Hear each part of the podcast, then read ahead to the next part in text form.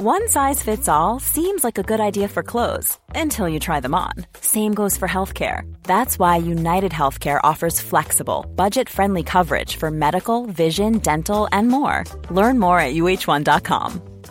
Ready to pop the question? The jewelers at Blue Nile dot com have got sparkle down to a science with beautiful lab-grown diamonds worthy of your most brilliant moments. Their lab-grown diamonds are independently graded and guaranteed identical to natural diamonds. And they're ready to ship to your door. Go to Blue Nile dot com and use promo code LISTEN to get fifty dollars off your purchase of five hundred dollars or more. That's code LISTEN at Blue Nile dot com for fifty dollars off. Blue Nile dot com, code LISTEN. Many of us have those stubborn pounds that seem impossible to lose, no matter how good we eat or how hard we work out. My solution is PlushCare. PlushCare is a leading telehealth provider with doctors who are there for you day and night to partner with you in your weight loss journey. They can prescribe F D A-approved weight loss medications like Wegovy and Zepbound for those who qualify. Plus, they accept most insurance plans. To get started, visit plushcare.com slash weight loss. That's plushcare.com slash weight loss. Jag har liksom aldrig haft en förebild som jag känner att jag kan spegla mig i. Eh, som eh, ser ut som jag, eller som, liksom, som jag på något sätt kan känna så här: okej, okay, men den här personen har liksom, vet hur det är på något sätt, och det har jag inte riktigt haft, och det har väl varit någonting som jag har känt att jag har saknat.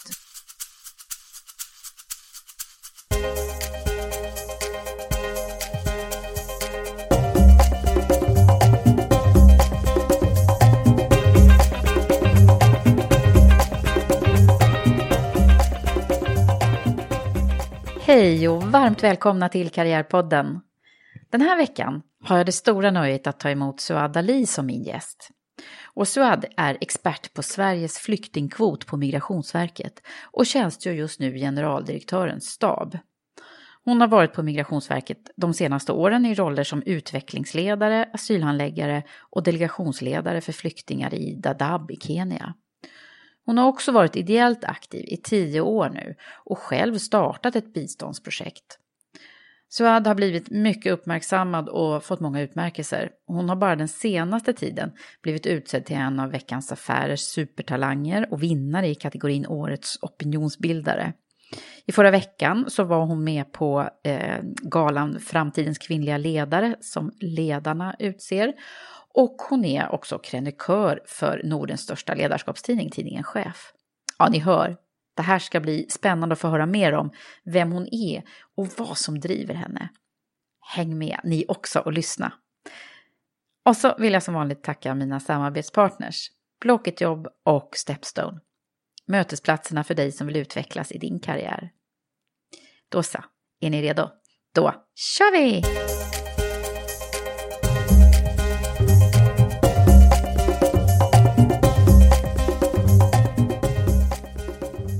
Hej Suad! Hej! Välkommen till Karriärpodden. Tack! Vad jättekul att du är här. Ja, det känns jättekul att få vara här. Hur, är, hur mår du? Jag mår bra. Jag håller på att återhämta mig från en förkylning, men annars är det jättebra, tack. Mm. Du, för de som inte känner dig, nu mm. börjar du bli ett känt namn, men för de som inte har lärt känna dig, ja. Hur skulle du beskriva dig själv? Jag skulle nog beskriva mig själv ja, ganska lättsam, glad, eh, egentligen ganska blyg. Jag tror att folk uppfattar mig. Ja, att jag tror inte folk uppfattar mig som det innan de har träffat mig. Ja, väldigt driven och, och glad. Driven, ja just ja. Det. Där kommer de här orden. För det är ju spännande när man, när man börjar forska i din karriär. Ja. Och, och titta på hur det har gått till. Ja. Hur, om, vi, om vi börjar lite grann från mm. allra första början. Mm. Hur var du som skolflicka då? Eh, alltså som skolelev var jag nog väldigt, väldigt eh, ja, osynlig skulle jag säga faktiskt. Jag var ganska, jag var väldigt blyg. Eh, hade liksom inte, jag var duktig i skolan, jag var väldigt liksom så här, gjorde bra ifrån mig och så. Men jag var väldigt eh, ja, osynlig och ganska blyg. Mm. Hade inte så mycket ögonkontakt och eh, vågade inte säga det liksom. Vågade inte alltid räcka upp handen fast jag ibland kunde sitta på svaren och lite så. Oj, och nu står du inför publik och, och jag så här, nu ska du sitta och titta på mig och här är det mikrofoner. Och, ja. Vad häftigt. Mm. Är det en stor förändring som du har genomgått, skulle du säga? Ja, det är det verkligen. Alltså jag kan fortfarande bli väldigt nervös innan jag går upp på scenen. Men jag tror att där tar engagemanget över. Att jag tycker att det är så viktigt och, och intressant. Så liksom då, då tar det lite över. Men ibland så säger jag till mig själv att okej, okay, nu, nu, nu stänger vi av och så kör vi. Och sen så får nervositeten komma efter. Och det gör den ibland också. Ja. Det kommer efteråt också. Ja, det kan komma ja. efteråt. Men jag har lite så här, jag har trick eh, när man står på scen. Eh, jag tycker att det kan vara ibland lättare att stå och prata inför massa människor. Eh, för då vi hade lärt oss ett trick någon gång i, i mellanstadiet, tror jag det var, att man ska titta liksom ganska högt på huvudet på människor, för då, har, då slipper man de här ögonen som tittar, så det kör jag ibland. Så jag tittar ja, lite titt- ovanför. Liksom. Ja, ja, för att liksom så här, inte riktigt möta blick, för att det kan fortfarande lite jobb, vara lite jobbigt, men det är någonting som jag, som jag jobbar på. Du jobbar på, ja, ja. Och du får träna väldigt flitigt nu när man, ja, när man förstår vad du håller på med. Ja. Men om, om vi skulle liksom landa lite grann i det jobbet som du faktiskt har idag mm. då. Mm. Du har ju åkt från Norrköping till mig idag. Ja, då. Mm. Precis. Berätta, vad är det du gör på jobbet ja. egentligen? Alltså jag jobbar som eh, expert på Migrationsverket på Sveriges flyktingkvot. Det är där som är min, det är där jag har mitt liksom huvudområde. Eh, och där jobbar jag med Sveriges flyktingkvot, ett internationellt åtagande. Eh, och det har jag gjort i, jag har jobbat på Migrationsverket i snart fem år, men på kvoten i två år. Eh, men nu det senaste året har jag tjänstgjort hos eh, vår generaldirektör. Och det är en form av vidareutveckling där han funkar som, en, som min mentor helt enkelt. Ja, just det. Så du får liksom extra, nästan lite så här trainee. Ja, precis. Jag lär mig väldigt mycket om Migrationsverkets olika områden och eh, är med på olika ledningsgruppsmöten och sådär. Så det är ett oerhört givande liksom, vidareutveckling. Och ni har ju mycket att göra nu. Ja. Eller har haft. Precis. Verkligen. Ja. De hetaste myndigheterna vi har just nu. Ja, säga. Det stämmer. Men du, om man skulle liksom förstå sig på din, din karriärutveckling då, mm. när, när, när, när tror du att det blev bestämt att du skulle gå den här vägen? Mm. Alltså jag tror att jag har alltid liksom känt att jag bubblat inombords. Även när jag var väldigt blyg i skolan så kände jag alltid att en dag då ska jag liksom blomma ut. Men jag har, jag har alltid haft ett internationellt intresse. Jag har alltid haft liksom det här, göra världen bättre.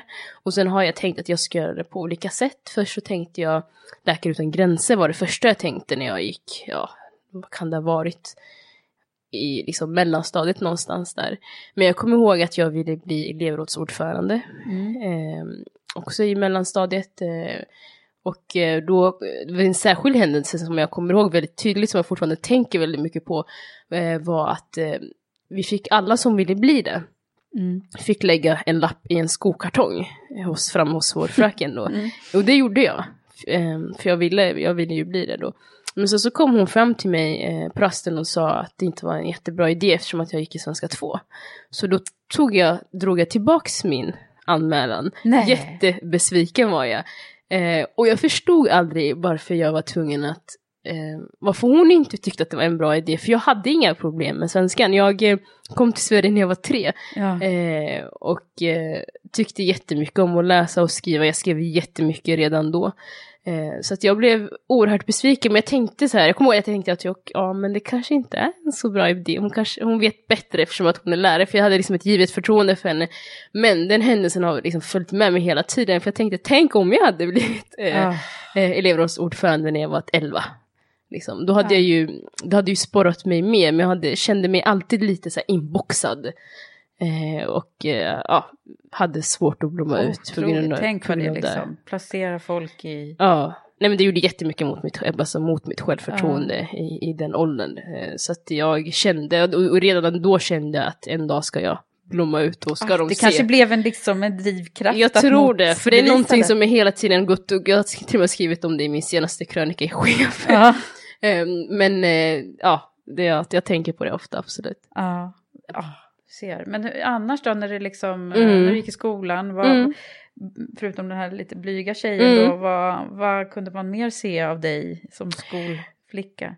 alltså jag, jag tillsammans med några klasskompisar startade en klasstidning som hette Slangen, eh, som jag skrev i. Och det var så kul för att vi var, vi var sju tjejer i klassen och vi var fem som, som drev den här tidningen. Eh, och då kom vi ganska snabbt på att ja, så, du tycker det är kul att skriva, eh, Sabina tycker det är kul att rita, Maria tycker det är kul att göra seriefigurer. Så vi tog det vi var bra på och så gjorde vi en klasstidning som vi kopierade upp i liksom, kopiatorn. Och sen drog jag det lite vidare och gjorde det till en liksom, områdestidning, så jag tvingade alla mina kära grannar att läsa den. Um, och det är också lite sånt som jag har glömt bort. Men när jag tittar, när jag liksom tittar tillbaka på mig själv som liten, ja, jag var jätteblyg men jag var också väldigt driven. Jag ville göra väldigt mycket och jag älskade att skriva. Mm. Så det var någonting som jag, det var så jag fick blomma ut. Jag skrev och skrev och skrev och det som jag tyckte var så mäktigt med mitt skrivande var att i, där bestämde jag. Det fanns liksom inga hinder för mig. Nej, så jag skrev om saker jag önskade att jag vågade. Saker jag drömde om. Eh, liksom att jag skulle göra världen bättre. Att jag skulle stå någonstans i F N och prata ut och göra skillnad. Och eh, att jag skulle bli chef. Fast jag skrev allt möjligt. Så här, hejlöst. Och det var jättebefriande. Mm. För att i och med att jag hela tiden kände mig inboxad. Så var, skrev, blev skrivandet för mig en frizon där jag fick skriva vad jag ville. Och du lät det liksom drömma, ja. De här drömmarna ja. Då som ju nu delvis håller på att bli besannade. Det är Precis. Ju fantastiskt. Ja, det är jättekul och det är också jättekul för mig eftersom att jag alltid sparat. Så är det jättekul för mig att gå tillbaka och se så här, men det här drömde jag om då och det här så här tänkte jag. Så man kan mm. leva sig in i liksom, eftersom jag skrev väldigt mycket utförligt om hur jag tänkte, vad jag kände och, så att jag kan verkligen gå tillbaka ibland och liksom, leva mig liksom, tillbaka till de stunderna. Det, det, det är sådana här strålande exempel på hur man ska göra. Man ska ju liksom uttala mm. och skriva ner det man, det mm. man vill. Mm. För då finns det en större sannolikhet att det, ja. Att det blir verklighet. Precis. Vilket bra exempel. Ja. Men vad var du annars då? Var du en sån här jätteduktig skolflicka i alla ämnen? Eller hade du några favoriter? Nej, alltså jag var, jag, jag var, hade, S O var mina favoriter. Eh, S O svenska tyckte jag var jättekul. Eh, och det var just för att man fick analysera och man fick skriva och sådär. Eh, matte hade jag ganska svårt för. Jag, alltså, jag klarade mig, men det var liksom inget ämne som jag tyckte var roligt. Eh, så det var mest liksom de här samhällsämnena och svenskan som jag verkligen hittade. Hur gick det till när du valde universitetsutbildning då? Ja, alltså det var lite, så här, lite fram, och, eh, fram och tillbaka. Jag eh, visste egentligen, alltså jag visste i, eh, i nian någonstans under högstadiet när de här gymnasietankarna började komma fram. Då visste jag att jag ville eh, läsa sam- statsvetenskap på universitetet. Um, och då tänker jag så här, okej, okay, men då är det nog smart att välja en samhällsvetenskaplig linje på gymnasiet. Men sen så kom, blev det väldigt mycket ja, tyckanden och sådär. Och jag tänkte så, men vad, vad gör man egentligen med en samhälls, liksom, vetenskaplig utbildning? Eller vad gör jag med stats? För jag hade ju jättemycket internationella drömmar. Men jag hade liksom ingen plan B. Så jag mm. visste inte. Jag tänkte så, okej, okay, om mina internationella drömmar skiter sig, vad är jag då? Och jag hade liksom inget svar på det heller. Eh, så jag tog faktiskt naturvetenskapligt program på gymnasiet på grund av att jag tänkte, om oh, det är ju bredare. Jag kanske ska jobba med Läkare utan gränser. Men sen så kom första dagen på det naturvetenskapliga programmet och jag såg schemat där det var så här matte, matte, fysik, kemi och sen gick det så hela tiden. Och så kände jag så här, nej, nu får det bli sam. Ehm, och nu hann jag ändå gå en termin.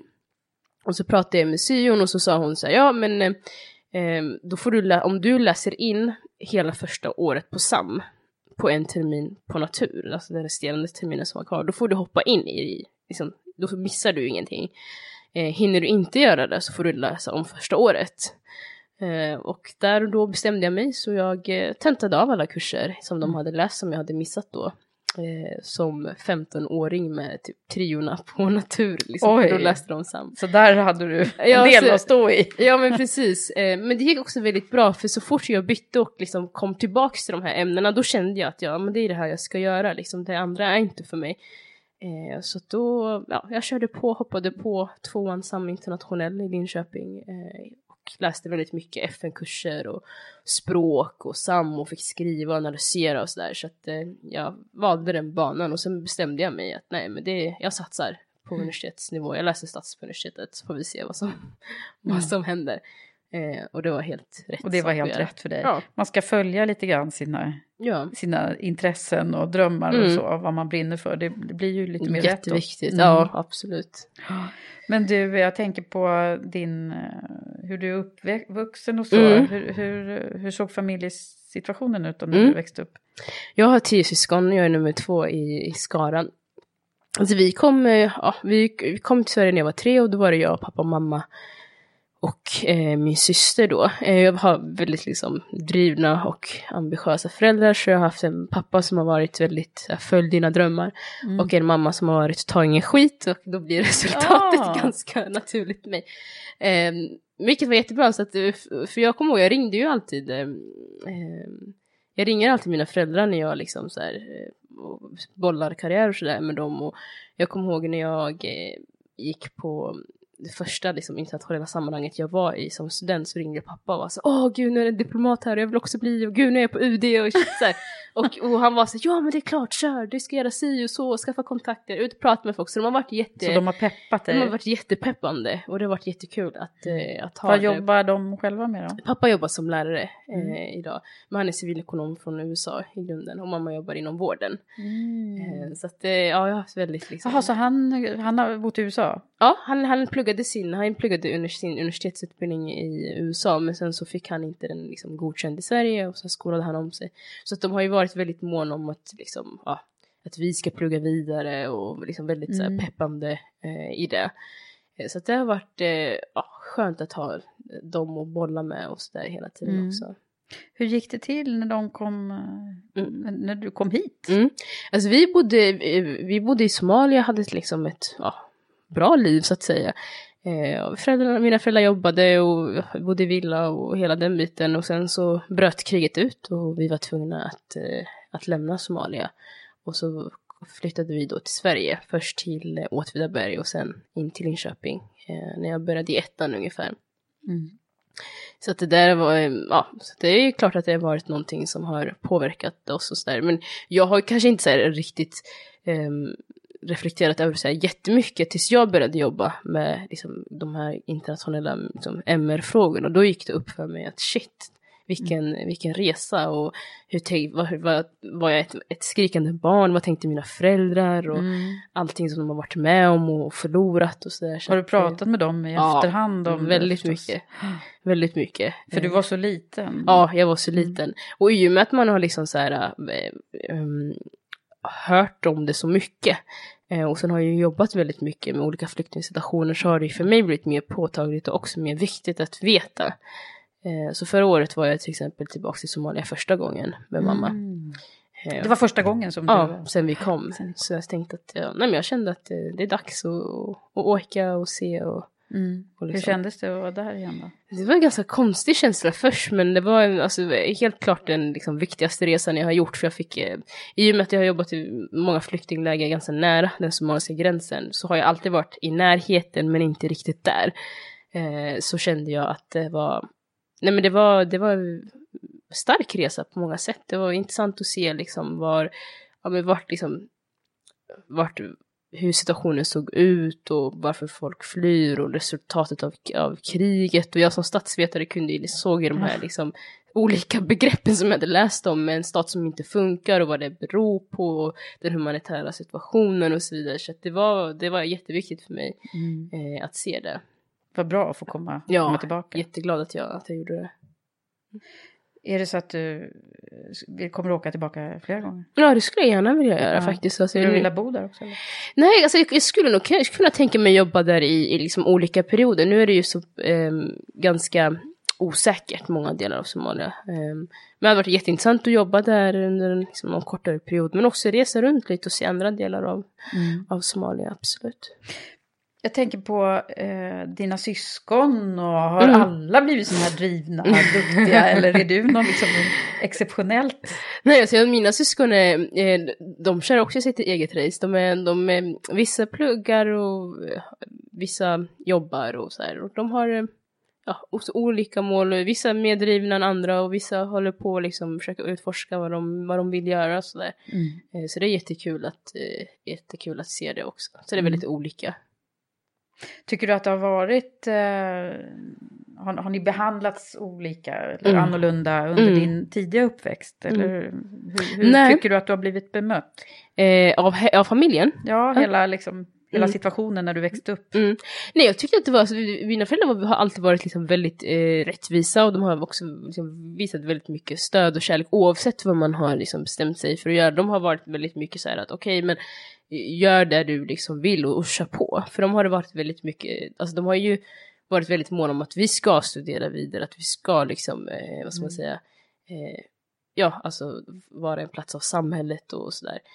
Så det har de varit, de var väldigt, väldigt mm. liksom pushiga i det.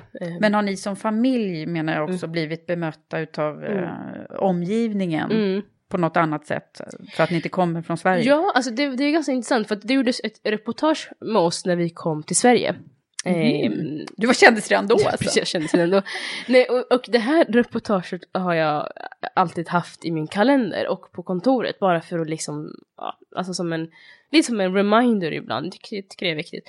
Men i det reportaget, då säger mina föräldrar att eh, de, eftersom att vi kom till en ja, liten ort utanför Linköping då, Åtvidaberg, att eh, de får höra mycket rasistiska uttryck.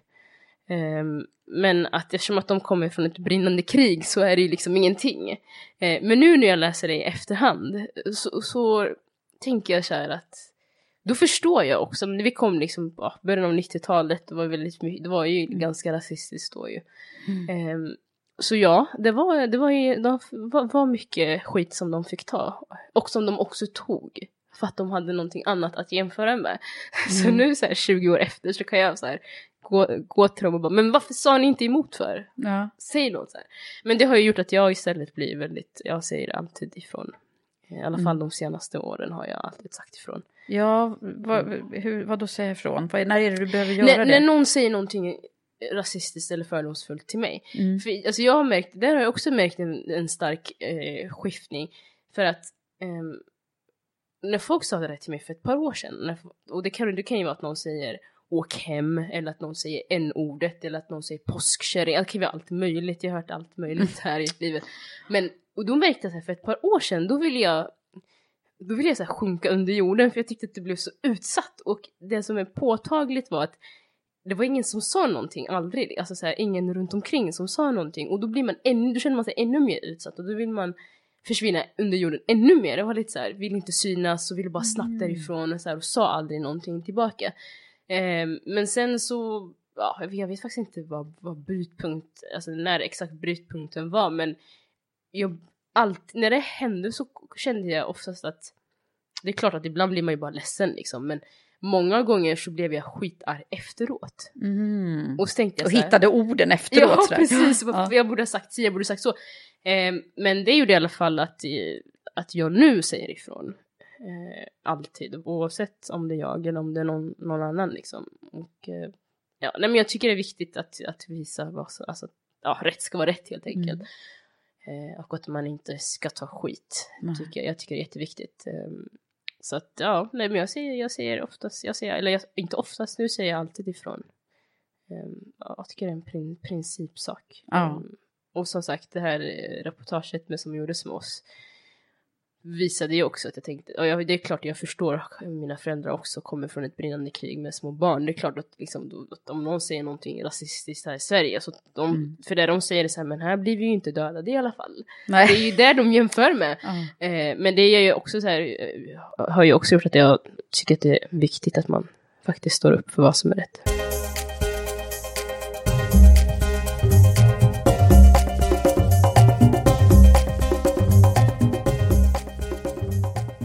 Du, eh, finns det andra exempel på när, när du har blivit bemött på något fördomsfullt sätt? Eller? Mm, det var ja, ett exempel är när vi var i eh, Almedalen med jobbet eh, tjugo fjorton.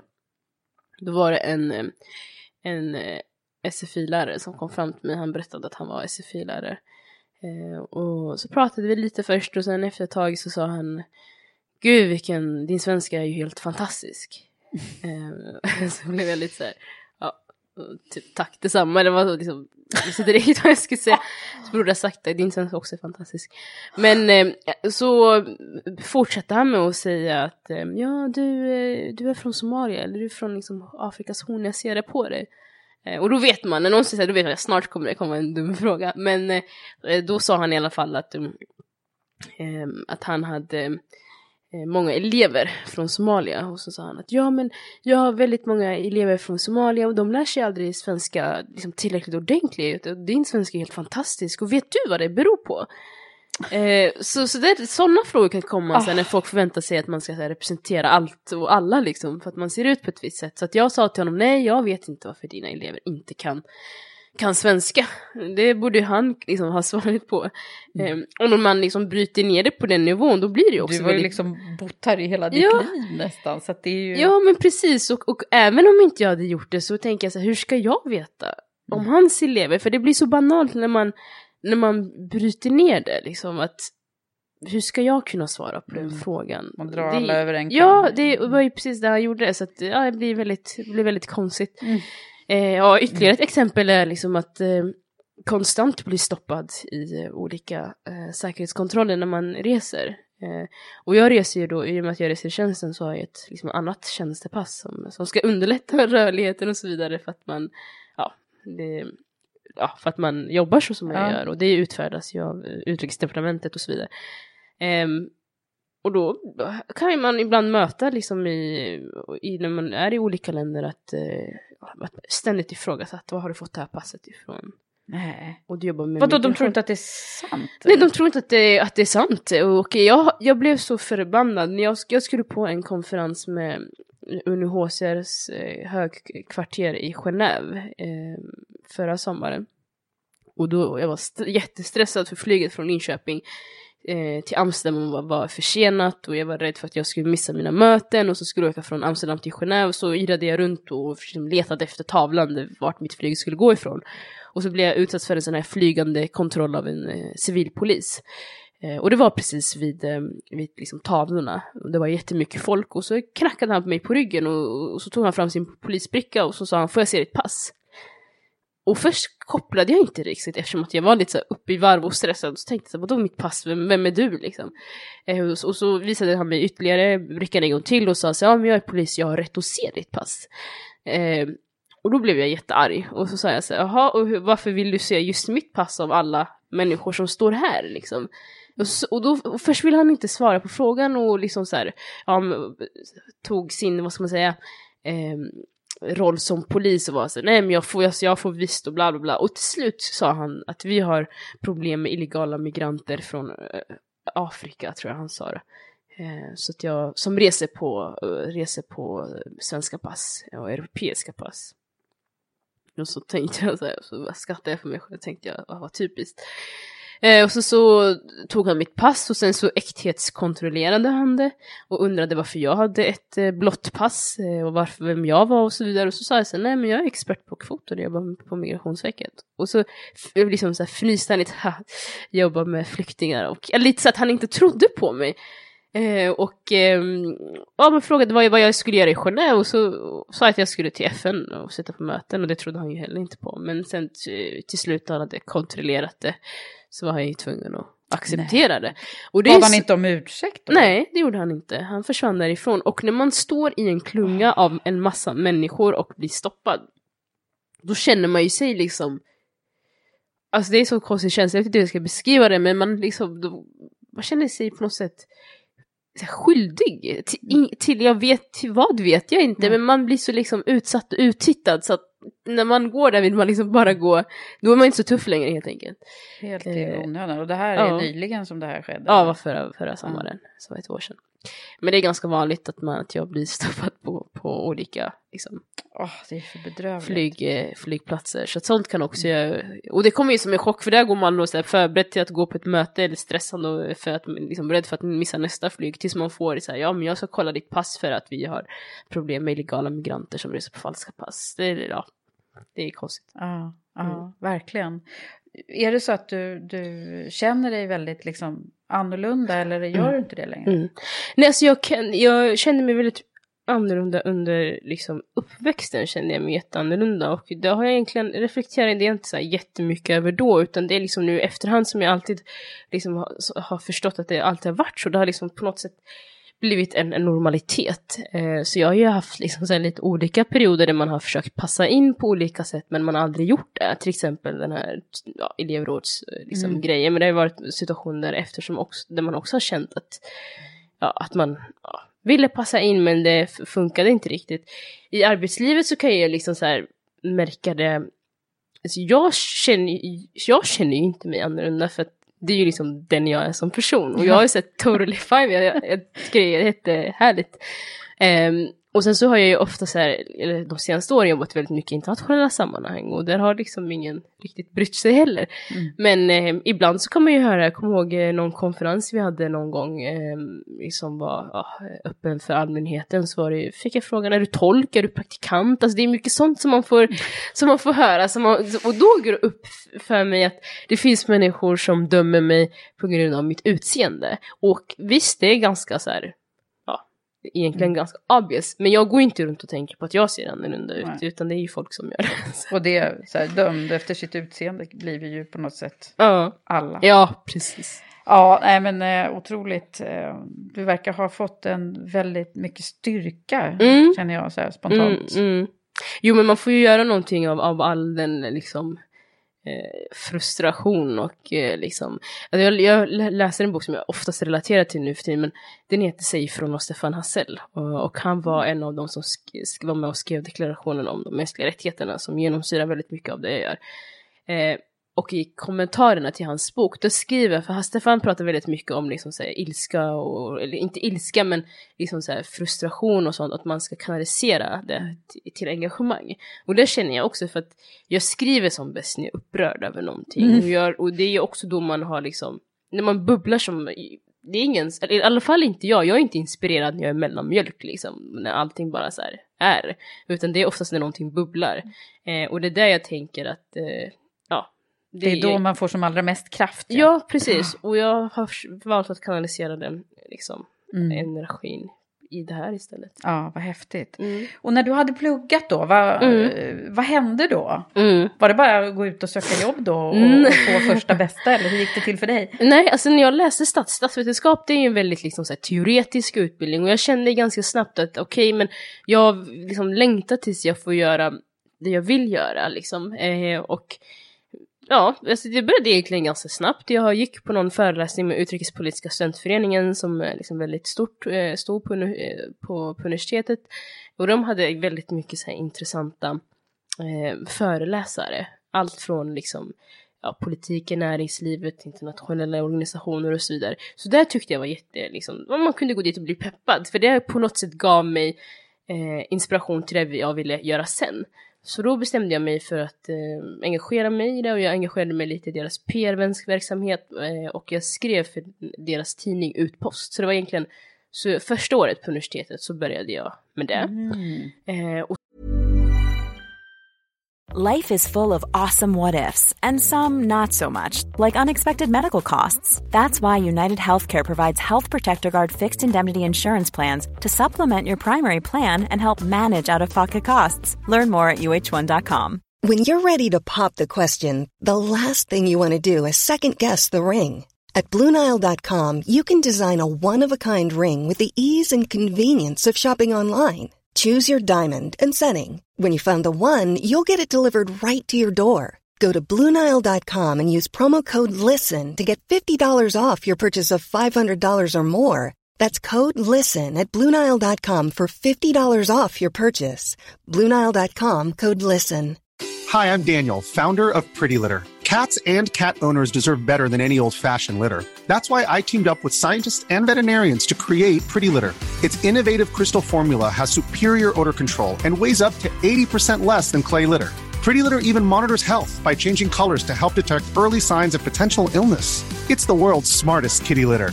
Go to pretty litter dot com and use code ACAST for twenty percent off your first order and a free cat toy. Terms and conditions apply. See site for details. There's never been a faster or easier way to start your weight loss journey than with PlushCare. PlushCare accepts most insurance plans and gives you online access to board-certified physicians who can prescribe F D A-approved weight loss medications like Wegovy and Zepbound for those who qualify. Take charge of your health and speak with a board-certified physician about a weight loss plan that's right for you. Get started today at plushcare.com slash weight loss. That's plushcare.com slash weight loss. plushcare.com slash weight loss. Many of us have those stubborn pounds that seem impossible to lose, no matter how good we eat or how hard we work out. My solution is PlushCare. PlushCare is a leading telehealth provider with doctors who are there for you day and night to partner with you in your weight loss journey. They can prescribe F D A-approved weight loss medications like Wegovy and Zepbound for those who qualify. Plus, they accept most insurance plans. To get started, visit plushcare.com slash weight loss. That's plushcare.com slash weight loss. Sen så bröt svältkatastrofen på Afrikas horn ut när jag läste andra året, tror jag det var. Eh, och då kände jag så här att nej, men jag kan inte, jag kan inte liksom plugga och vänta på att göra någonting, göra skillnad sen. Så jag bestämde mig för att starta så här, något litet projekt, för det var ju första svältkatastrofen på sextio år. Det var väldigt mycket media. Så då te- satt jag och funderade lite så här, okej, okay, men vad kan, man, vad kan vi göra liksom, vad kan jag göra?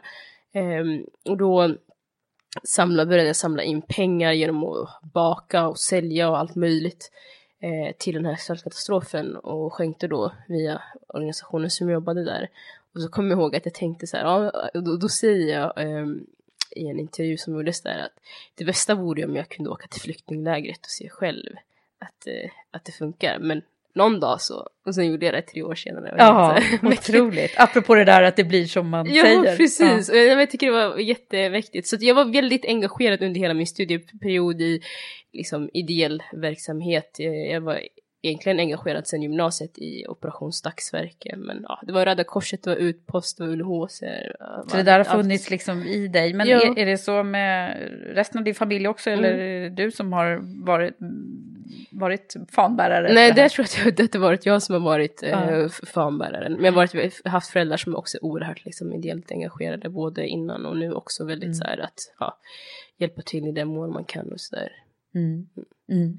Så okej, okay, så vad hände sen då? Mm. När, när du verkligen fick första jobbet? Ja, först så eh, jag fick sökte jag liksom en eh, jag skrev min biuppsats om eh, Migrationsverket och U N H C R, och det var liksom då, det var ju efter svältkatastrofen, och jag började tänka lite, ja ah, men flyktingfrågor det är intressant och migration är jätteintressant. Eh, och sen sökte jag en, liksom, en administrativ tjänst med insamling på U N H C R:s kontor i Stockholm. Det var inte heltid, men mm. jag tänkte att jag, att jag gör det, och sen så gjorde jag det. Eh, och sen så gjorde jag, skickade jag också in en spontan ansökan till Migrationsverket. Och tänkte, ja men de kanske tar emot sommarvikarier. Mm. Eh, och så fick jag ett samtal ett par veckor senare. Eh, och då hade de fått en lucka. Eh, och undrade om jag var intresserad. Och då underlättade det ju att jag såklart hade skrivit en biuppsats om de frågorna. Eh, så att det var på den vägen. Jag började på ett sommarvik. Aha, ja. eh, och som sen så... har lett dig nu ja, hela vägen in i hjärtat kan ja, man säga då. Precis. Vad, vad är det som, om du tittar så här långt på din karriär, vad, vad är det som har varit absolut roligast då, så här långt? Mm, alltså att göra skillnad tror jag, alltså, och, och att jag har haft eh, för jag har alltid liksom trott på, på de frågorna, och då föds ju liksom, alltså, när engagemanget liksom genomsyrar, att när man gör någonting man verkligen brinner för, så blir det ofta så här ringa på vattnet, för man blir så engagerad i det. Och det är det som jag, för mig har det alltid varit viktigt att ha ett jobb där jag känner att jag gör skillnad. Eh, och det gör man verkligen, jag har jag verkligen gjort genom mitt arbete med flyktingkvoter och så vidare. Så det är egentligen det som jag tycker har varit eh, det roligaste, att man ser när man är ute i fält i flyktingläger, shit, det är verkligen det här som är resultatet av vårt arbete, av, av kvoten mm. och så vidare. Vad, kan du berätta, liksom, hur går det för mig som inte mm. fattar hur det går till? Mm. Va, va, vad gör man då när man är ute i fält och, mm. och, och jobbar mm. med det du gör? Absolut. Ett exempel på det är att eh, tjugohundratretton, när den syriska, liksom, det syriska kriget och eh, den syriska flyktingsituationen hade pågått ett par år, eh, så bestämde F N och U N H C R då att vi måste göra någonting. Antalet flyktingar från Syrien kommer fortsätta öka. Kriget kommer inte ta slut liksom, inom en snar framtid. Så att olika stater måste göra någonting. Och då gav de uppdrag till Sverige att vara ordförande för en kärngrupp. som syftade till att öka antalet kvotplatser, som det heter då, för syriska flyktingar internationellt. Och då hamnade ju det uppdraget på oss då, på Migrationsverket och på Sverige. Och så jobbade jag där tillsammans med min chef och ett par andra kollegor. Och där de sa var då att ja, men just nu finns det sjutusen platser tillgängliga och det behövs ungefär hundratusen platser för, för de här personerna. Och kvoter är ju då liksom, det är ett... det är ett frivilligt åtagande. Så då formerade vi en kärngrupp och vi jobbade väldigt liksom intensivt med det under ett år. Och när vi gav över ordförandeklubban tjugofjorton så hade vi arbetat fram etthundratrettiotusen platser i världen. Mm. Och det, då ser man ju verkligen så här, när, för när vi, ja, mm. precis, effekten av vad det arbetet gör. Och liksom, när, man, när vi var ute i olika flyktingläger, i, i, i olika syriska flyktingläger och så vidare. Då blev det så, blev så påtagligt. Eh, så det är liksom en sån grej där man kan se att okej, vårt arbete gör faktiskt en skillnad för folk. Mm. Mm. Verkligen. Mm. Och det var, hur, hur lyckas man med det där då? Öka mm. antalet platser. Mm. Vad, vad, vad gjorde ni för att, mm. för att få det att hända? Vi hade, jag, hade, jag jobbade egentligen med tre huvudområden. Det ena var att um, liksom stärka U N H C R:s processer. Att se till att, att stärka dem för att de skulle kunna liksom processa och hantera fler ärenden. Och sen så jobbade vi väldigt mycket med bilaterala samtal med andra stater för, för att få dem att ta emot mer. Liksom, vad behövs och vad behövs för att ni ska ta emot och hur kan vi stötta, hur kan andra länder stötta, hur kan F N stötta och så vidare. Eh, och sen hade vi också liksom en ständig dialog med de länder kring Syrien som tar emot eh, mest syriska flyktingar eh, för att få deras feedback. Och vi besökte också kontinuerligt olika syriska flyktingläger för att få en bild och sådär. Mm. Så det var liksom arbete på ganska många fronter för att arbeta fram, fram de här platserna. Och du får liksom verkligen lära dig det här ja, jobbet då? Absolut. Fick väldigt, jag fick en ökad förståelse, eller ja, väldigt stor förståelse för hur, hur man arbetar svenskt med, med liksom, diplomatiskt med olika liksom, mellanstatliga samarbeten och så vidare. Så det var mm. jätteintressant. Verkligen. Alltså jag förstår ju att, det har, att du måste vara jätteduktig då eftersom det har gått så bra. Men är, är det, vad är det som... Har du haft interna mentorer och så mm. som har stöttat dig under mm. den här resan? Eller vad är det som har gjort att du har blivit så framgångsrik mm. internt på, på jobbet menar jag? jag? Jag har haft väldigt mycket... Alltså jag, jag började ju först började på, på asylprövningen på, på Migrationsverket och lärde mig liksom hela, hela den biten. Och jag tror att det varit... Alltså vi har ju liksom kon, kon, kontinuerlig kompetensutveckling. Jag har haft fantastiska chefer som uh, har, liksom, har sett, mitt, uh, har sett min kompetens och, och mitt engagemang och driv och så vidare. Så det har varit en kombination av väldigt mycket. Mm. Uh, absolut väldigt mycket stöttning och så.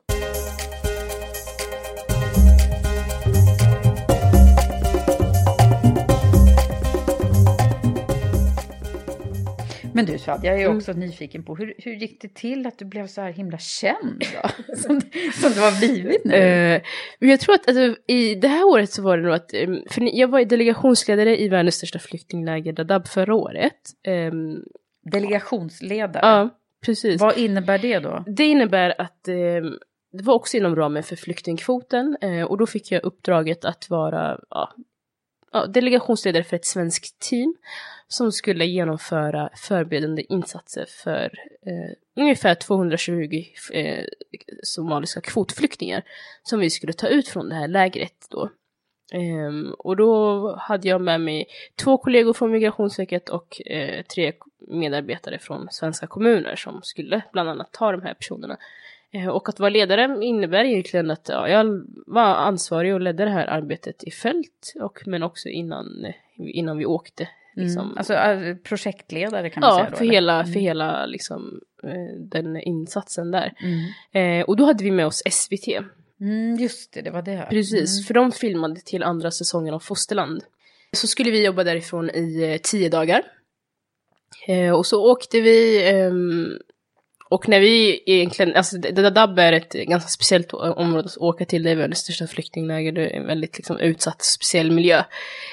Um, men de filmade i alla fall till den säsongen av Fosterland eh, och medan vi jobbade och hade våra, eh, vårt arbete där. Och sen så tyvärr så inträffade terrorattacken i Garissa, mm. vilket gjorde att jag blev tvungen att snabbt... Var det när vi var där alltså? Det var när vi var där.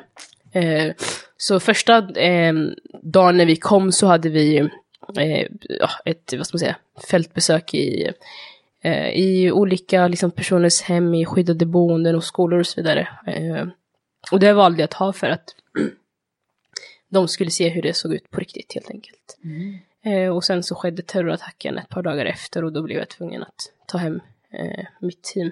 Men det sändes i alla fall i januari det här året. Ja. Eh, så det var väl så det började tror jag. Och då blev du liksom kändis Sverige. Ja. Nej, men det var det var många som det var många som såg den eh, som såg Fosterland, vilket var jättekul för att det var ja, ett, ett väldigt viktigt program. Mm. Eh, och sen därefter var det det här vann jag pris på Veckans affärer. Eh, svensk supertalang och vinnare i kategorin årets opinionsbildare, vilket var fantastiskt ja, roligt. Det är ju helt otroligt och, ja. och nummer, plats nummer ett mm. årets opinionsbildare och det var ju nu alltså ja, precis. Eh, ja, verkligen ja. Och det är ju en lång lista med utmärkelser ja. som du eh, senare tiden här, man får ja. liksom strida om för att få din, din tid eh, och så sent som förra veckan så var mm. du också med på Framtidens kvinnliga ledare mm. galan och, och med på den listan. Precis, ja, ja. ja men det är jättekul. Det är oerhört hedrande, absolut. Ja. Och då är man, man är ju så här nyfiken på det, som börjar vi förstå vad som ligger bakom framgången här. Men, men vad, skulle du, vad, vad skulle du säga som den, den viktigaste mm. händelsen är det att, att du var med liksom, på grund av kändiskapet menar jag då? Alltså, mm. är det att du var med på den här fosterlandsgrejen eller är det andra saker som har lett dig mm. till den här? Mm. Jag tror att det har varit lite... Um... Alltså en kombination av, av de olika grejerna. För det var ju som sagt Fosterland och sen Veckans affärer. Och sen började jag skriva för tidningen Chef och så vidare. Så att det varit ganska eh, mycket liksom, olika grejer som har varit under en ganska kort tid. Mm, just det. Mm. Vad, vad säger folk runt omkring dig då? Dina kompisar och... Mm. familjen och så.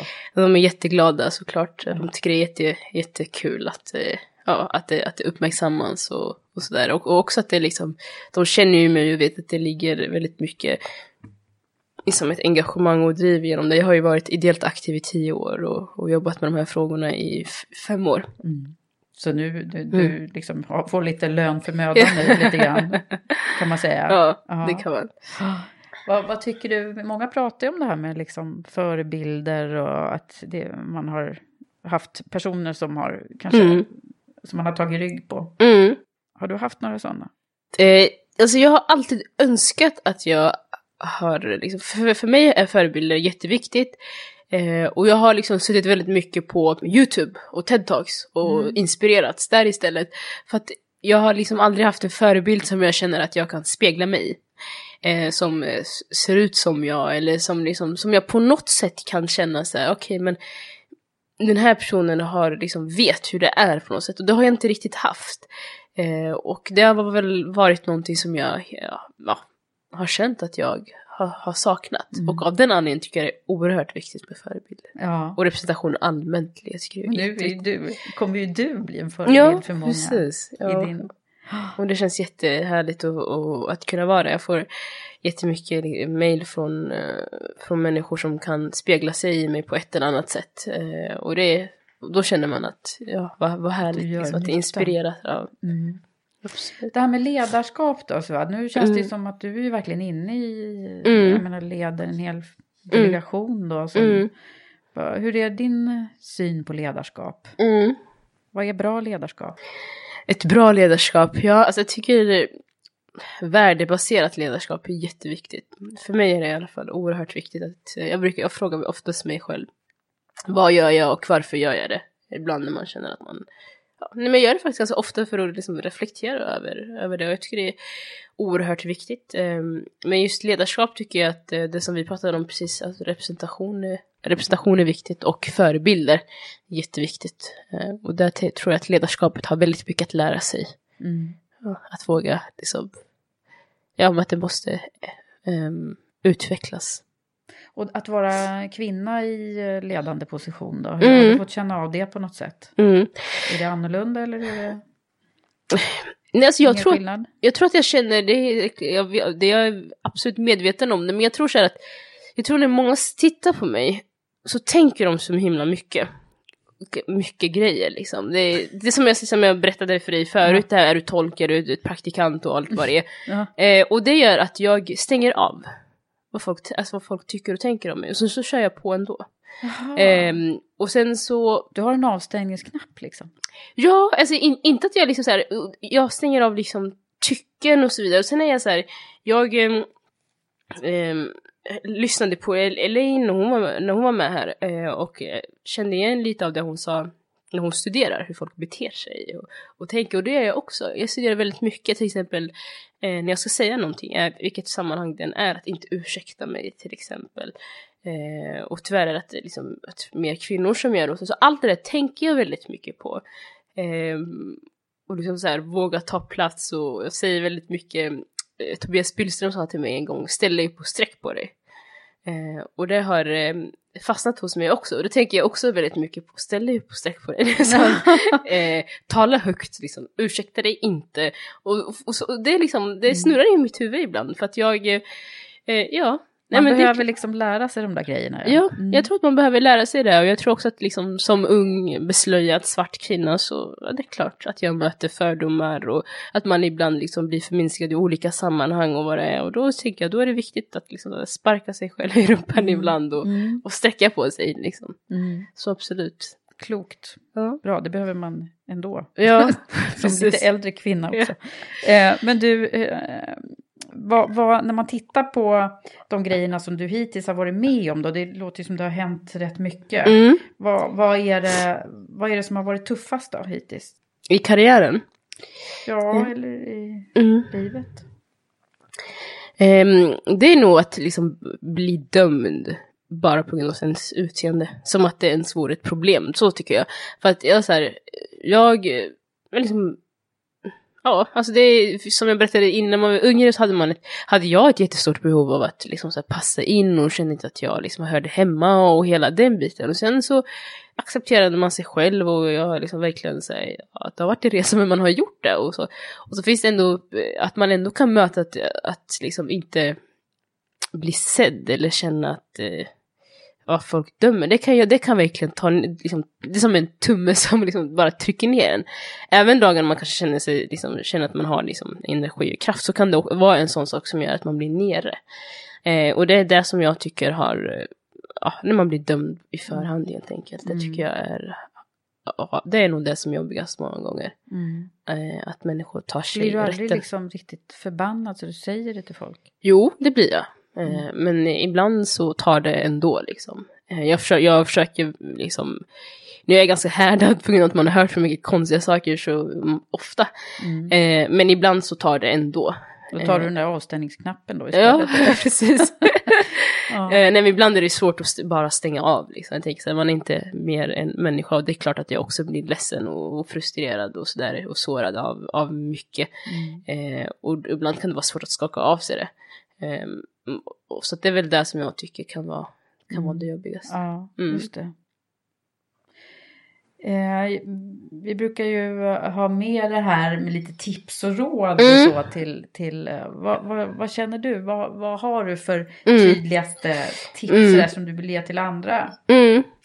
Alltså, jag faktiskt där ställer jag upp och sträck på det. Det tycker mm. jag, det, jag tänker jag jättemycket på. Så bara liksom hur man...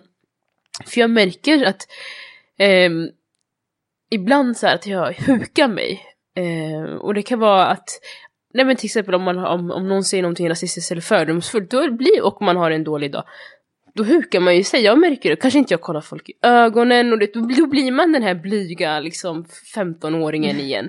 Jag kan faktiskt, jag kan känna av det ibland, så då brukar jag tänka så, okej, okay, ställ dig upp och sträck på dig. Eh, och sen brukar jag också säga till mig själv att inte ta skit. Jag ser det jätteofta till mig själv att ta ingen skit. Och är det någonting jag liksom, önskar att jag hade gjort liksom, mer av när jag var yngre, och det skulle vara just att inte ta så mycket skit liksom. eh, Och sen också bara liksom, köra på. För jag tror att jag har eh, alltså, jag hör, hör av liksom, omgivningen, hört ganska väl, alltså, väldigt intensivt när jag var yngre att jag borde göra någonting annat, att jag borde ta en säker väg och vara då ledare, det finns ingen som ser ut som du, bla bla bla, vilket har gjort att jag liksom nu kan, kan jag liksom inte bry mig mindre. Jag eh, tänker så här, jag gör det jag tror på och det som jag drivs av, och sen så kör jag på, och sen funkar inte det så funkar det inte, då lär man sig någonting annat. Alltså det här liksom att vägen dit är viktigare att komma fram, och det är också någonting som jag oftast tänker på, så ja men liksom, försök inte att inte lyssna så mycket på vad folk säger, för det spelar liksom ingen, ingen roll. Eh, och där tror jag att eh, representation och förebilder gör jättemycket. Mm. Eh, för att kan man spegla sig i, i makten eller i ledarna eller allt, så, så blir det också en boost. Eh, som tur hade jag ju liksom YouTube och TED Talks, men jag hade det funnits närmare så hade det varit helt fantastiskt. Hade Karriärpodden funnits ja, då precis. Så hade det varit jättebra.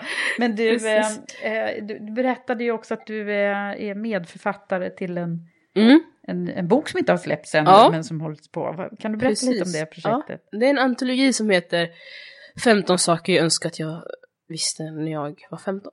Eh, som Nordsrätt kommer släppa i eh, början av nästa år. Där är det fantastiska eh, kvinnor där också som är ansvariga för, för det arbetet. Mm. Så saker mm. som jag skulle ha vetat när jag var femton. Det är ju mm. också, apropå förebild, det blir ju precis, superbra. Precis. Eh, och jag hoppas att den eh, får en stort genomslag. För att eh, den har ju egentligen sin bakgrund i att unga tjejer mår väldigt dåligt. Eh, och är ju just riktat till ja, mm. skolelever. Mm. Där är det olika medförfattare från olika delar av samhället. Olika bakgrunder och karriärer och allt vad det är. Mm. Och där är du en av dem. Precis. Ja, det känns ja, kan du ge oss någon teaser? Vad kommer det att handla om? Jo, men det kommer handla väldigt mycket om det som jag precis har berättat om. Att inte ta skit och mm. ställa sig upp och sträcka på sig och så vidare. Gud vad bra. Du mm. gör ett jättebra jobb där som står för det. Det tror jag många behöver höra. Liksom, mm. oavsett vad man har för mm. bakgrund. Absolut. Och som sagt var... femton år, det är ju den tiden i livet när man mm. är som mest svävande om mm. vad man ska ta för position. Absolut. Ja. Och vem man är och sådär. Uh-uh. Ja. Ha, du, sen så har vi ju också den här skicka vidare-frågan mm. som jag tänkte vi skulle ta. Då var det ju så att eh, vi har alltid med den, och min förra gäst då som var Marie Berner-Oberg mm. som är försäljningsdirektör på Dell. Hon, mm. hon hade ju lite funderingar om eh, hur framtiden kommer att te sig. Så hennes fråga den löd så här. Är du beredd? Ja, jag är beredd. Hur säkerställer du att du grundar stora beslut du tar på någon inre balans och inre känsla? Mm. Hur säkerställer du det liksom? Mm. Men det tror jag att, eh, som jag nämnde tidigare, att jag frågar mig ganska ofta varför jag gör det här och eh, hur jag gör det. Det, jag tror att det är det som för mig är säkert, för det gör att man stannar eh, upp i sin vardag eh, och reflekterar. Att man mm. inte liksom bara kör på i ett ekorrdjur, utan liksom verkligen stannar upp. Och det gör jag jätteofta i och med att jag har eh, ett väldigt socialt jobb, jag har en väldigt stor familj, och då blir egen tid och reflektion jätteviktigt för mig. Mm. Så jag stannar upp väldigt mycket och alltså, älskar att vara själv. Jag älskar att vara runt folk också, men jag älskar också att vara själv. Bara för att liksom hela tiden... Ja, reflektera egen tid, tänka ja, men varför gör jag det här och, och hur gör jag det? Mm. För då får man liksom ja, det tar liksom det är att man alltid har fötterna på jorden och också känner att man eh, att jag gör någonting som jag står för, någonting som jag tror på, så att man inte bara känner att man liksom dras med i massa olika grejer, utan man, man verkligen kan backa upp det man gör. Vad bra. Jag läste mm. någonstans. Du, du är troende också. Ja, eller? Precis. Det kanske också ger lite sådana stunder då. Ja, men absolut. Ja. Det gör det. Jag tror det är jätteviktigt för mig. Ja. Du ska ju också få ställa en skicka vidare fråga till nästa gäst. Precis. Vad, vad, vad är du nyfiken på? Mm. Jag är nyfiken på hur nästa gäst jobbar med eh, förebilder. Mm. För att få fler personer att våga och satsa. Just det. Hur man jobbar med det och vad man kan göra mer för att liksom öka det. Få fram fler förebilder. Mm. Eller hur, man nu, hur de nu gör. Ja, precis. Ja. Det blir spännande att höra vad ja. nästa gäst svarar på det. Absolut. Eh, jag tänker på det där med beslut. Liksom. En del behöver ju ha väldigt mycket fakta för att de ska, om man mm. ska liksom välja vad man nu ska... göra för någonting. Man ska välja karriärväg. Mm. Eller välja mm. hur man ska leva med. Eller andra saker. Mm. Behöver du mycket belägg liksom innan? Eller är du en spontan beslutsfattare? Alltså när det handlar om, om karriär. Liksom, när jag har bestämt mig för vad jag ska göra. Eller vad jag ska plugga. Eller vilken väg jag ska ta sig i karriär. Så har jag alltså. Det är olika. För ibland, jag kan säga. Jag kan, jag kan grubbla ett tag. Men sen när jag fattat beslutet. Fattar jag det ganska snabbt. Och så kan ingen ändra mig heller. För då är det så här, tjoff, så. Mm. Och då är du eh, säker liksom. Då är jag säker, precis. Mm. Och det är jätteintressant för att där är jag väldigt så här, ja som sagt, jag kan, jag kan gå runt så kan jag tänka lite. Jag kan fundera på det, vrida och vända. Men sen när jag väl bestämt mig, då finns det liksom ingen återvändo. Mm. Då grubblar jag inte alls. Mm. Mm. Utan jag bara så här, ja, som hugget i sten på något sätt. Mm. Men vägen dit kan vara lite så här jobbig, men där och då är det liksom så här, nej, nu har jag bestämt mig. Nej, ingen kan liksom ändra mig och så här. Mm. Väldigt stenhuvud finns ett eh, ord på somaliska. Det blir stenhuvud när man översätter det till svenska. Mm. Men väldigt liksom så här, eh, ja, det går inte att ändra mig om jag har bestämt mig lite så. Aha, och lite så är du alltså. När det gäller till att fatta vad jag ska göra i livet, då är jag lite då är det så. Bestämd. Ja, gud vad skönt, skulle man behöva stenhuvud sa du att det var. Ja.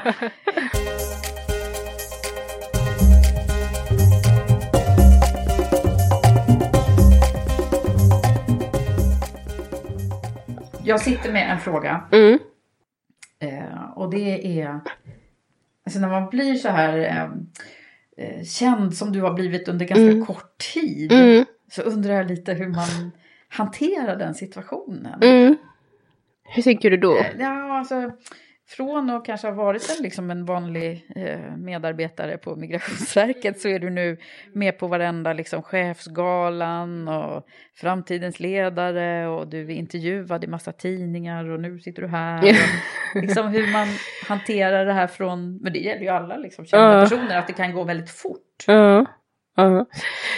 Eh, alltså jag tror att det för mig är väldigt viktigt att eh, alltså just att tänka så att jag, jag jobbar med, med frågor som jag verkligen tror på och jag liksom älskar att vara i fält där det liksom är på riktigt och man får pra- liksom, vara i den miljön och sen har jag själv den i bakgrunden som, som flykting och så vidare, men jag tror också att det, liksom, det är en kombination av att liksom ja, alltså för mig är det viktigt att ha fötterna liksom på jorden, jag är väldigt, umgås väldigt mycket med min familj, reflekterar väldigt mycket så här, och jag, jag förstår att, liksom, att utåt sett det, det är väldigt intensivt, det ska inte jag sticka under stol med, men jag är också väldigt måna att liksom, säga, egen tid och, och reflektion och fundera väldigt mycket över eh, varför jag gör saker och varför jag liksom, har valt den här vägen, det är för att göra skillnad och så vidare, och det tror jag att jag liksom, håller mig väldigt liksom ja, på jorden och väldigt liksom ödmjuk. Mm. Så jag bara tänker på det väldigt mycket. Och sen är jag också som sagt ganska blyg så att jag, eh, vilket också gör att jag, eh, jag håller mig på jorden tror jag. Att jag liksom låter inte gå, gå för, för långt. Mm. Ja. Eller för snabbt. Nej, ja, men det är ju samma med precis. De här idolmänniskorna och alla. Mm. Liksom, det går ju fort. Liksom. Ja, ja, precis. Ja, ja. Nej, men jag tror inte att jag är... Eh, Nej, men jag känner, jag känner mig fortfarande som, som mig själv. Liksom. Det är ingenting som jag går och, går och tänker på. Och blir jätteglad om någon, när man träffar folk i olika sammanhang som tycker att det man har gjort är liksom inspirerande och viktigt. Och så, då blir jag liksom jätte, mm. jätteglad. Och fortfarande väldigt chockad. Blir så här, oj, vet du vem jag är? Hur vet du det? Det är lite så. Mm. Eh, så att du var inte vid att du igenkände överallt? Nej, det har jag verkligen inte gjort. Okay. Men du, eh, om man ska prata lite framtid också då, mm. så här avslutningsvis. Mm. Vad, vad, vad tror du? Om du skulle få sia i framtiden eller vågar du göra det så här i karriärpodden? Nej, men jag tycker det är alltså, jag, har, jag har ju typ tusen olika drömmar. Jag har liksom alltid drömt om att till exempel skriva böcker. Jag älskar verkligen att skriva. Jag tycker, skulle vilja jobba i New York. Så som Jan Eliasson gör. Jag tycker han är helt liksom, mm. fantastisk i hans arbete. Och verkligen att känna att man gör skillnad från alltså, maktens centrum som New York är. Från de internationella F N-frågorna. Eh, så också tycker jag var jättekul att jobba mer i fält. Eh, och också för att, liksom, att när man... Alla som har liksom varit ute i fält säger att när de kommer tillbaka, de är som en helt annan person för att man får så mycket perspektiv eh, när man ser hur det är på riktigt. Eh, och det är det som jag älskar med mitt arbete, eh, att, att se det. Och det skulle jag vilja göra väldigt mycket mer av. Men jag tror att det som kommer vara, den röda tråden för mig kommer vara att liksom, hur gör jag bäst liksom, skillnad och nytta. Eh, och så kommer jag följa liksom den vägen, för jag känner hur mitt liksom engagemang för, liksom, flödar och hur mitt hjärta slår extra när jag gör sånt som jag verkligen tror på, och det är alltid det som jag har låtit liksom mig drivas av. Mm. Så för mig är det viktigt att veta att jag gör någonting som jag verkligen vet jag skillnad och tror på. För annars hade jag aldrig lagt så mycket tid och energi och kraft på det. Hur mycket jobbar du egentligen? ja, alltså, jag, jag tror att folk tror att jag jobbar hela tiden, men det gör jag faktiskt inte. Nej, eh, nej men jag jobbar, ja, det är ju det är olika perioder. Alltså reser man så, så reser man, men... Eh, Ja, alltså jag, jobb, jag jobbar som vanligt skulle jag säga. Men sen så har jag ju andra uppdrag. Alltså utöver det när jag skriver för olika. Mm. Eh, eller föreläser och sådär. Men hinner du hänga något med kompisar då? Ja, ja. det, är, nej, men det är jätteviktigt. Alltså för mig är det väldigt viktigt att ha ett, ha ett privatliv också. Och det har jag. Mm. Mina helger är till exempel alltid heliga. Eh, och oftast väldigt lugna. Men jag umgås väldigt mycket med min familj och, och kompisar. Och tränar ibland och ja. Ja, nej men vad jätteroligt att få lära känna dig, ja. Suad. Verkligen. Och mm. stort lycka till framöver. Det Tack blir spännande mycket. Att följa din, ja. din fortsatta utveckling. Ja, jättekul att få vara här. Mm. Tack. Tack.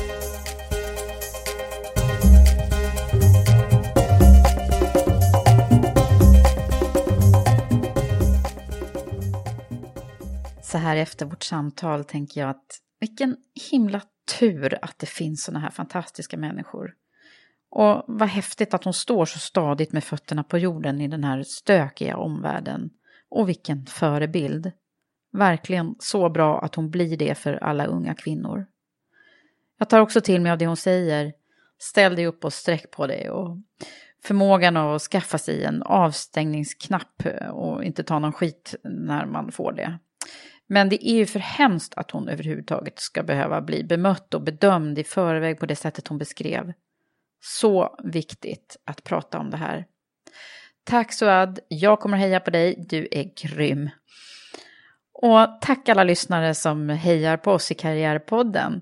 Och gillar du det vi gör i Karriärpodden så får du gärna hjälpa oss. Gå in och skriv en kort recension i iTunes. Och det är inte helt lätt att hitta hur man gör det. Men en instruktion om hur du gör det finns på Karriärpoddens Facebook-sida nu.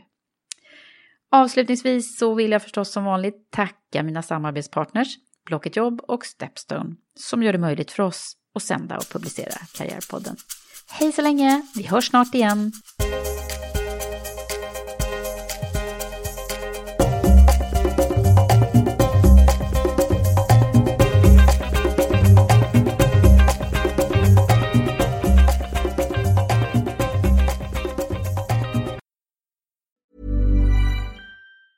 Mom deserves the best, and there's no better place to shop for Mother's Day than Whole Foods Market. They're your destination for unbeatable savings. From premium gifts to show-stopping flowers and irresistible desserts, start by saving thirty-three percent with Prime on all body care and candles. Then get a fifteen-stem bunch of tulips for just nine ninety-nine each with Prime. Round out Mom's menu with festive rosé, irresistible berry chantilly cake, and more special treats. Come celebrate Mother's Day at Whole Foods Market. This is the story of the one. As head of maintenance at a concert hall, he knows the show must always go on. That's why he works behind the scenes, ensuring every light is working, the H V A C is humming, and his facility shines. With Grainger's supplies and solutions for every challenge he faces, plus twenty-four seven customer support, his venue never misses a beat. Call quick grainger dot com or just stop by. Grainger, for the ones who get it done.